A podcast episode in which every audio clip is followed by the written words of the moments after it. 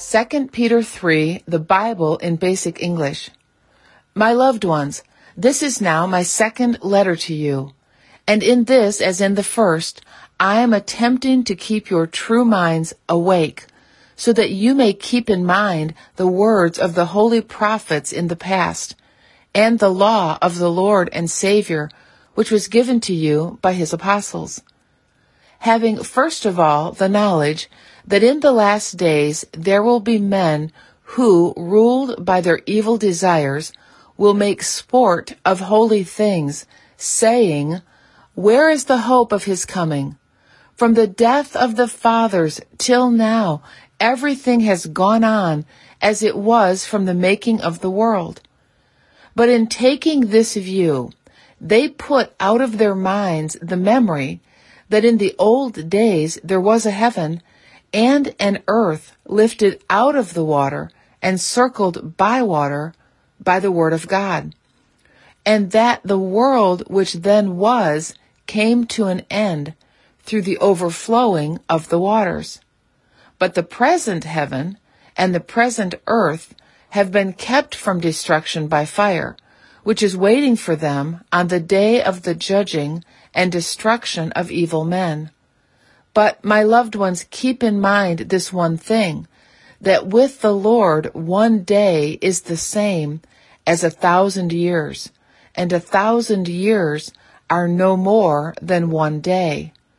The Lord is not slow in keeping his word, as he seems to some, but he is waiting in mercy for you, not desiring the destruction of any, but that all may be turned from their evil ways.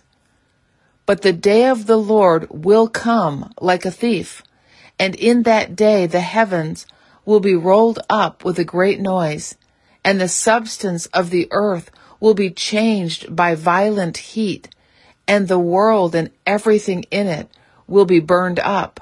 Seeing then that all these things are coming to such an end, what sort of persons is it right for you to be in all holy behavior and righteousness?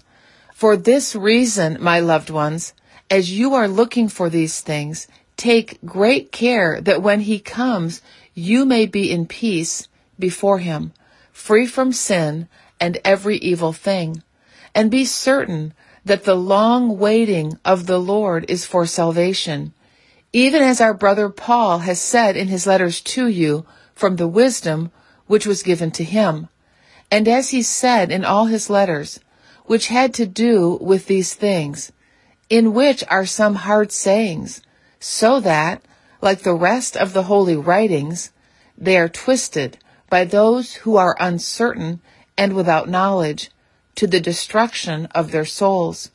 For this reason, my loved ones, having knowledge of these things before they take place, take care that you are not turned away by the error of the uncontrolled, so falling from your true faith, but be increased in grace and in the knowledge of our Lord and Savior, Jesus Christ. May he have glory now and forever, so be it.